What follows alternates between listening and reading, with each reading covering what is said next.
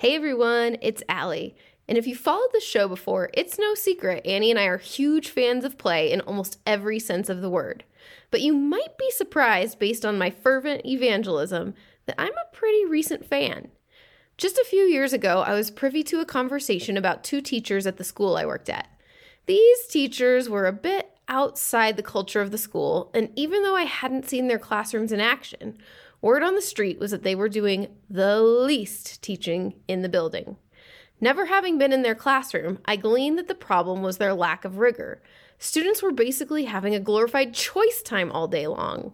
On that particular day, the conversation was a little different though, because these teachers had once again achieved the highest growth test scores in the school, and everyone was really confused. I tell this story to illustrate a couple of things. Number one, the sleeping giant that is the power of play and learning waiting to be understood. And two, that there are often possibilities out there that could help us get where we want to go, but our biases towards what we think success in a classroom should look like leads us instead to double down on trying to make people better at what we are already doing. Practical question How is that working out for us? There are countless passionate, determined, self sacrificing teachers and administrators working diligently to get better every day. And the data shows our results on these measures of student success and well being are static or getting worse, and teachers are leaving in droves. One of the biggest reasons Annie and I are both such avid fans of play is because when you take a minute to even just skim the surface of the evidence, it's overwhelming in its benefits for children's learning, mental health, and development. The exact challenges we are battling against every day in schools. Ask anyone in a school building this year, and they'll tell you it feels like those challenges are growing. When there's this much human carnage, the problem is not the individuals. One of my favorite quotes is from a guy named Alexander Den Heijer, I think, and it sums up our reality pretty well. When a flower fails to bloom, you fix the environment in which it grows, not the flower. We have to start looking at environmental changes rather than looking at how to make humans better at surviving environments clearly not designed for them. We believe play has something to teach us about how to do that. But play can mean a lot of things to a lot of people. I mean, I didn't understand it as anything serious until I was eight years into working with students.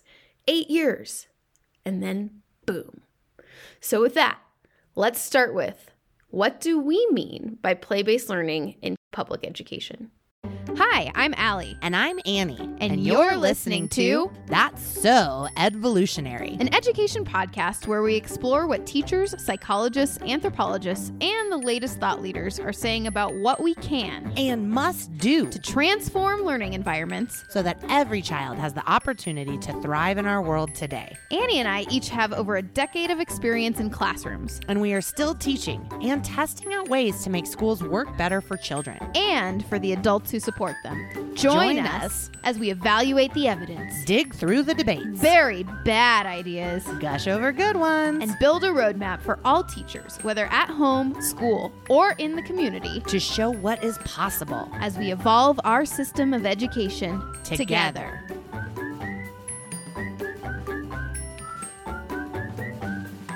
Um, so Annie, before we go and dive into what we mean by play, I actually want to hear how you first got turned on to play as a vehicle for learning. Was there ever a time you poo pooed it like I did? You know, I don't think so. And I know that's a pretty rare answer, probably, for a lot of teachers.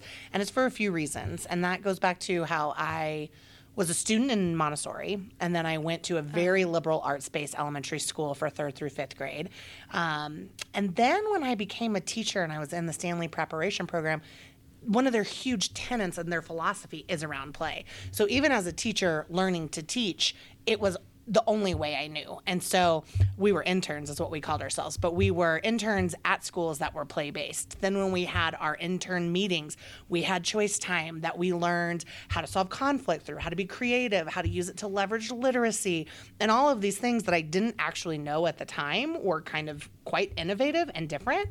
Um, and so that's how I started. And so I often think about how lucky I am that I began as a teacher only knowing this way because I don't know what would have happened if I didn't know that. Yeah. Well, and I feel like it's such a part of your identity as a teacher and Yeah. what has made you so successful. Yeah. Um, I mean, and, and again, it comes back to like, again, you know, I've said again like 15 times now, everyone, I'm sorry. But when you have an admin who hires you because you come from this program, right? Yeah. Who will lets you come in and kind of be you and you're starting to get great results, it was always encouraged. Yep. And so I feel really, really lucky for that. And I know that's not the norm. So, Yeah, yeah. Um, totally. and that's super opposite from your, you Oh, know, bag. Your, oh yeah, I mean my background. baggage. I was gonna Were say gonna say baggage? Yeah. That too. Whoops, that was a little Freudian slip, if you know. Yeah, for those of you who uh, didn't listen to season one, episode one, shame on you. First How of all, dare you? Uh, but second of all, I got my te- started in teaching through Teach for America, which obviously has a very different model of preparation, and you know, uh, I think play it takes training to do it right and mm-hmm. to do it well. And in my program, you know, we were trying to be as successful as we could on day one. So, what is the shortest cut to not having scissors flying at your face? Well, and the funny thing about that is, is so many times people think that that is, Yes. we must go to this Yes. traditional route of doing things. When Oh, really, yes. you know, and and I've only experienced the opposite. I was not a kid that would have learned well that way, and I was lucky to have teachers that let me, you know, be the weirdo that I am. But also in education, you know, I started with this incredible mentor teacher Reeves, who's a teacher in Denver, and again, he was my mentor teacher through the Stanley program. And I just remember one of the first learning experiences I saw with third, fourth, and fifth graders who were working on using adjectives and figurative language and all these like descriptive language tools to add to their writing. And the kids were struggling with adjectives and, and interesting adjectives, you know, Yeah. not just like pink or whatever.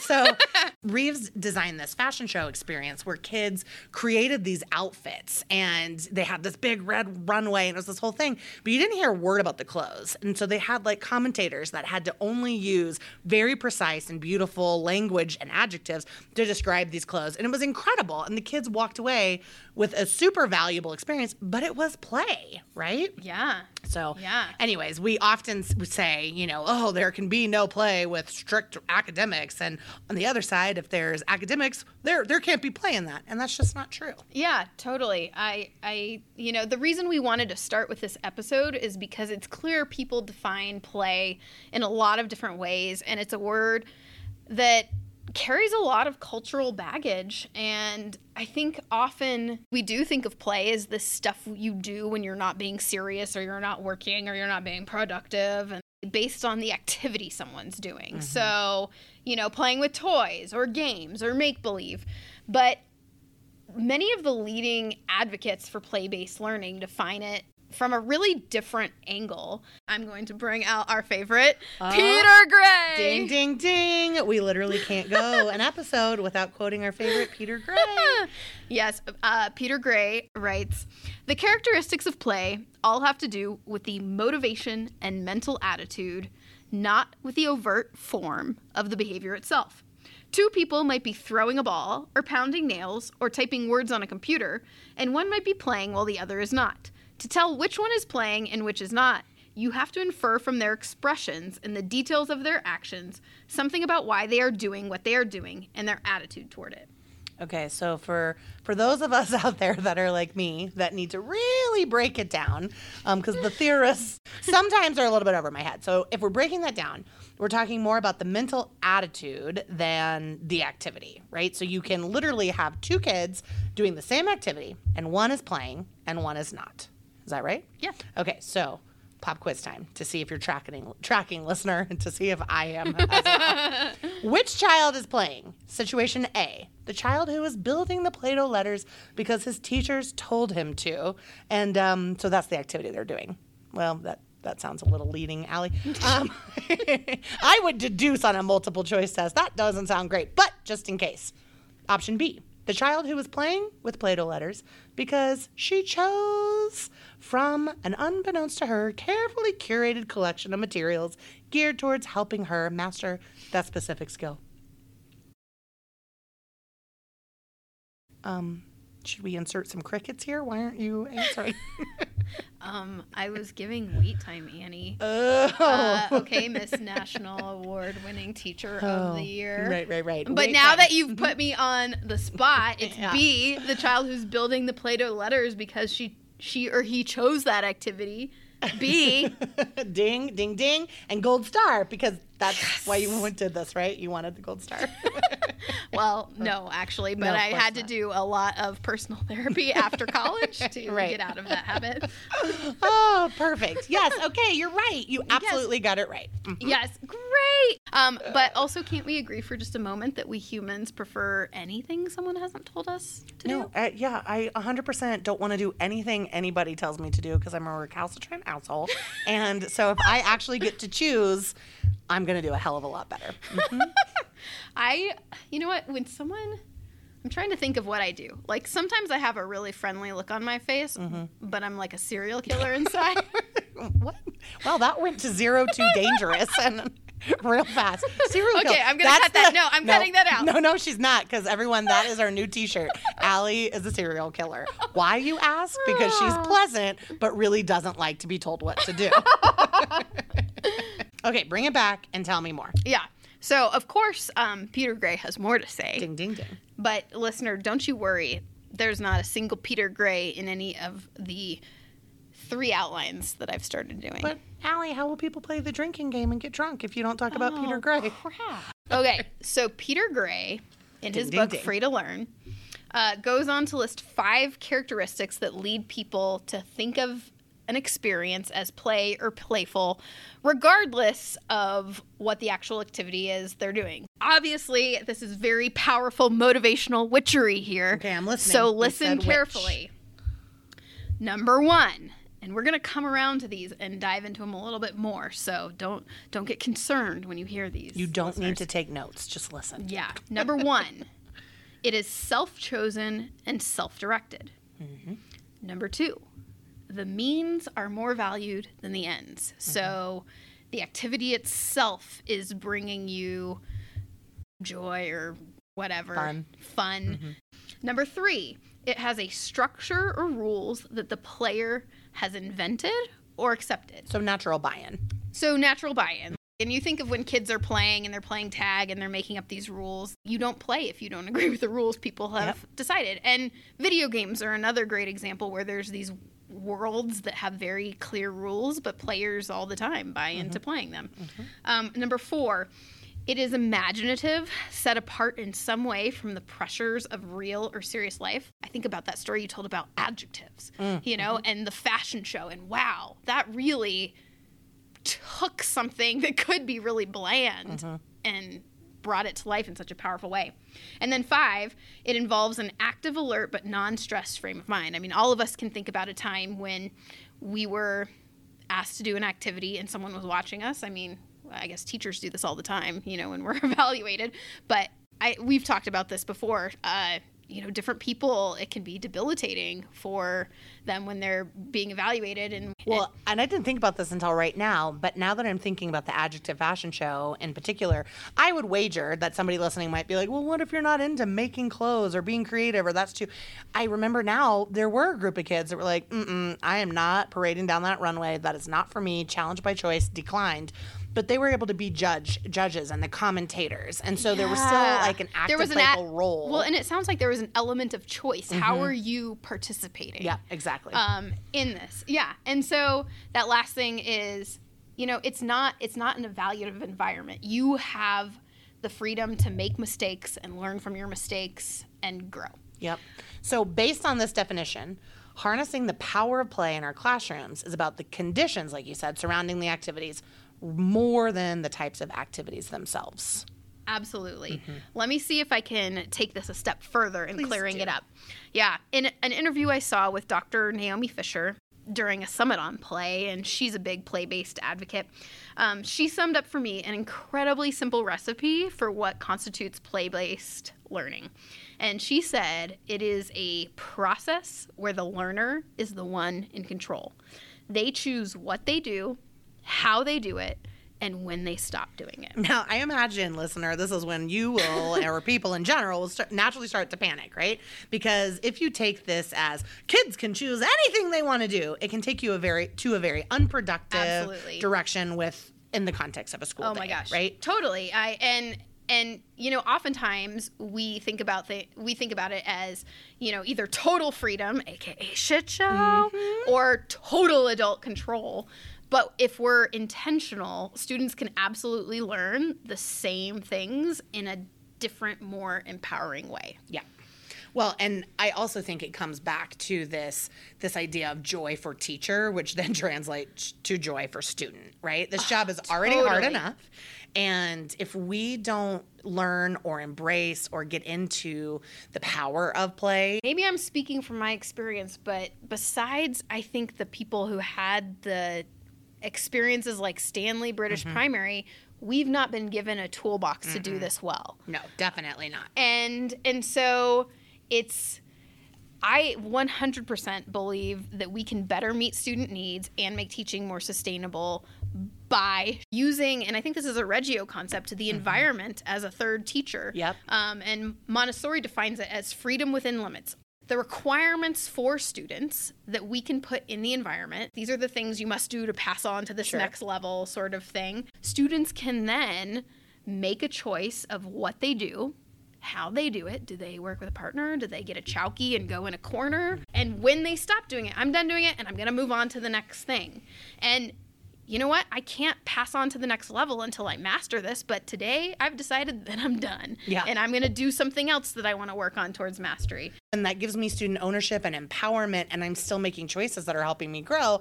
I'm better off, oh, right? Oh, yeah, and I- I mean, what what is really exciting to me is the idea of the a lot of the limits that right now teachers are having to constantly crack down on Mm-hmm. are placed in the environment in intentional ways, so that it's almost like um, bumpers on a bowling lane to keep kids going down a particular path without us having to hammer them there every step of the way, which is exhausting for Mm. Yeah. us. I don't want to do that. and and they don't love it either. Yeah. This shift has the potential to be so powerful, I think, because it makes progress to solving many of the challenges eating up all of our bandwidth in schools.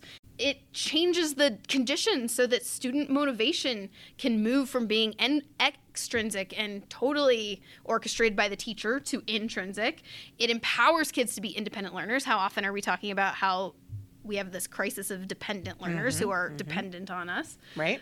it creates a greater locus of control and I, the feeling of having any amount of control over your life is what feeds into people's lack of or filled bucket of mental health i don't know sure. what to call it Well, I mean, and even how that tra- translates then to academic mindsets and our beliefs about ourselves, and and just even coming to school. Yeah. Right. Like the desire to want to come to school. Oh my gosh. Right. Totally. This also opens up the opportunity for us to actually customize learning to the learners. So you're not teaching the same thing necessarily to everyone who's at a different range of needs and levels at the same time, which gives us a fighting chance to meet the needs of kids with chronic absences or mm-hmm. IEPs and include them well. Mm-hmm. And it allows teachers to spend more time building relationships. Think about it. If you have a whole room of independent learners and two thirds or more of them are pretty good at managing their own shit and like moving from thing to thing, and you have someone melt down,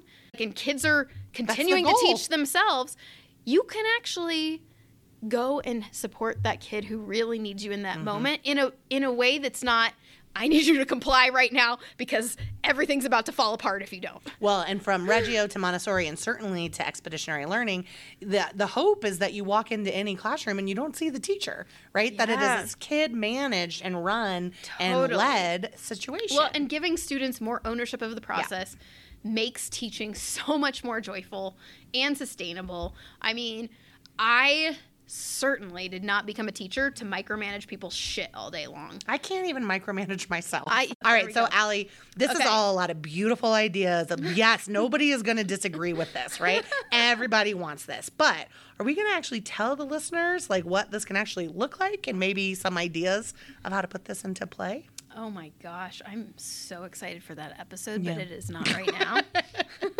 um, we're actually bait and switch, well, you guys. here's the thing. In our next episode, I would like to talk about all the different ways play-based learning often looks and the common challenges that come up, so that we can start talking about how we overcome them in order to be successful.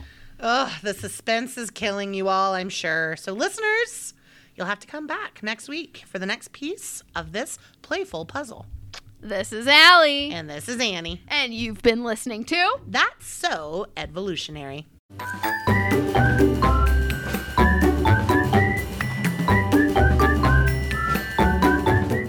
Hey, teacher listeners. So, I know this isn't exactly the time of the year when we're creating our hopes and dreams for new ways of doing things.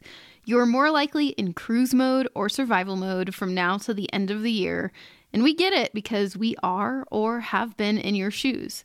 While we release these episodes, we also wanted to offer any support we could for the stage of the year we're in right now. No matter if you're thriving or surviving, you're probably craving ways to navigate the end of the year with clarity, ease, and engagement with students. So we created a resource for that. It's called End of Year Ease and it's for kindergarten math. We have a tracker that allows you to see all the most important end of year mastery standards and plug your students in on where they fall. In addition, it has hands on games and activities for each of those main standards you can print and use to help students towards mastery of that given skill. You can find it at edvolutionary.com slash EOY. Think abbreviation for end of year. Or through the link in our Instagram bio. And while you're on Insta, give us a follow and a like. We'd love to get this message and these resources out to more folks. Ta ta till next week.